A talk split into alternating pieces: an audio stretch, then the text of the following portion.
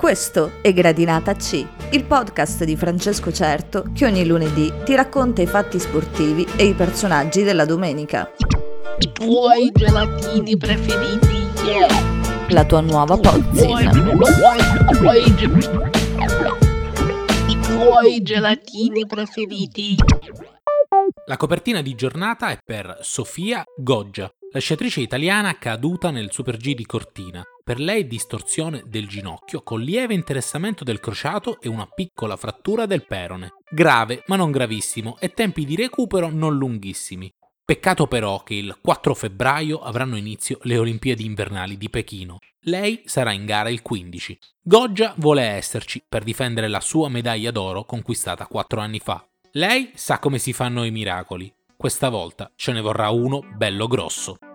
Gli Australian Open sono iniziati senza Djokovic, anzi stanno quasi finendo dato che le porte dei quarti si sono già aperte per un Matteo Berrettini straordinario nello stendere prima Alcaraz, il fenomeno astronascente spagnolo, e poi Carregno Busta. L'italiano mostra potenza, determinazione e sul cemento il suo gioco si esalta. Il suo cammino non è semplice, ma Berrettini in questo tennis non sembra voler recitare la parte della sorpresa, ma della realtà solidissima.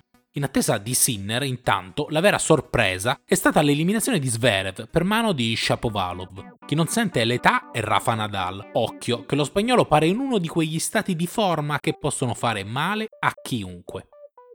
Offre pochi spunti il calcio europeo, periodo di magra, anche se almeno in Italia i big match non mancano ci sarà modo in coda. In Germania intanto succede pochissimo, col Bayern che vola ancora e senza sosta.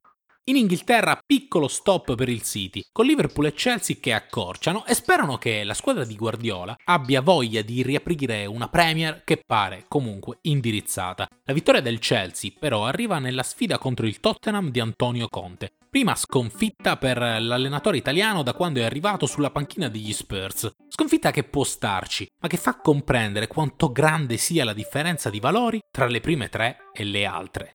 Altro giro, altro stop in testa, con Real Madrid che impatta con l'Elce e rallenta una marcia che sembra comunque non avere rivali. Primo errore dal dischetto per Benzema dopo 17 rigori segnati su 17. Di rigore ce ne sarà un altro, ma stavolta lo tira Modric.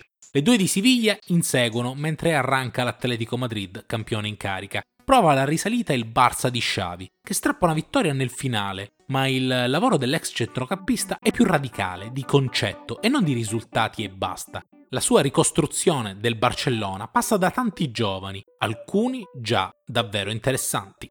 In Italia la noia regna sovrana, come negli altri campionati. L'Inter vince allo scadere contro il Venezia, palesando un po' di stanchezza ma mostrando tutto il carattere tipico delle squadre di Inzaghi. Tutto facile per il Napoli con la Salernitana, mentre non succede nulla tra Lazio e Atalanta. Benissimo la Roma che passa a Empoli con un 2 a 4. Il match clou era quello di San Siro dove il Milan attendeva la Juventus. Nulla totale. Due tiri in porta e solo del Milan, uno 0-0 noioso e inutile, che però piace a un Max Allegri che pensa solo a non perdere. Altro brutto spot per il calcio italiano.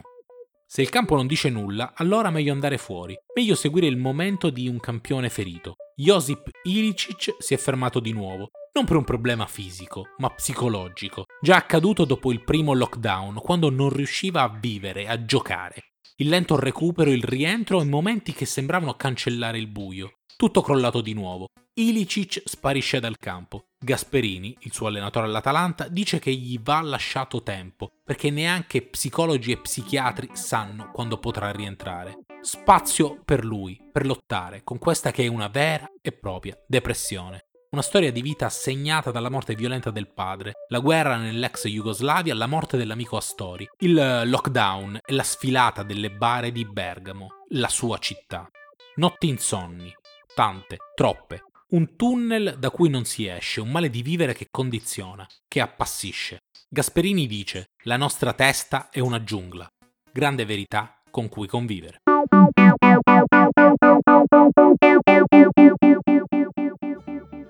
Se questo podcast ti è piaciuto, allora mettici un mi piace e continua a seguire tutti i podcast dei tuoi gelatini preferiti sulla nostra pagina Instagram. Alla prossima!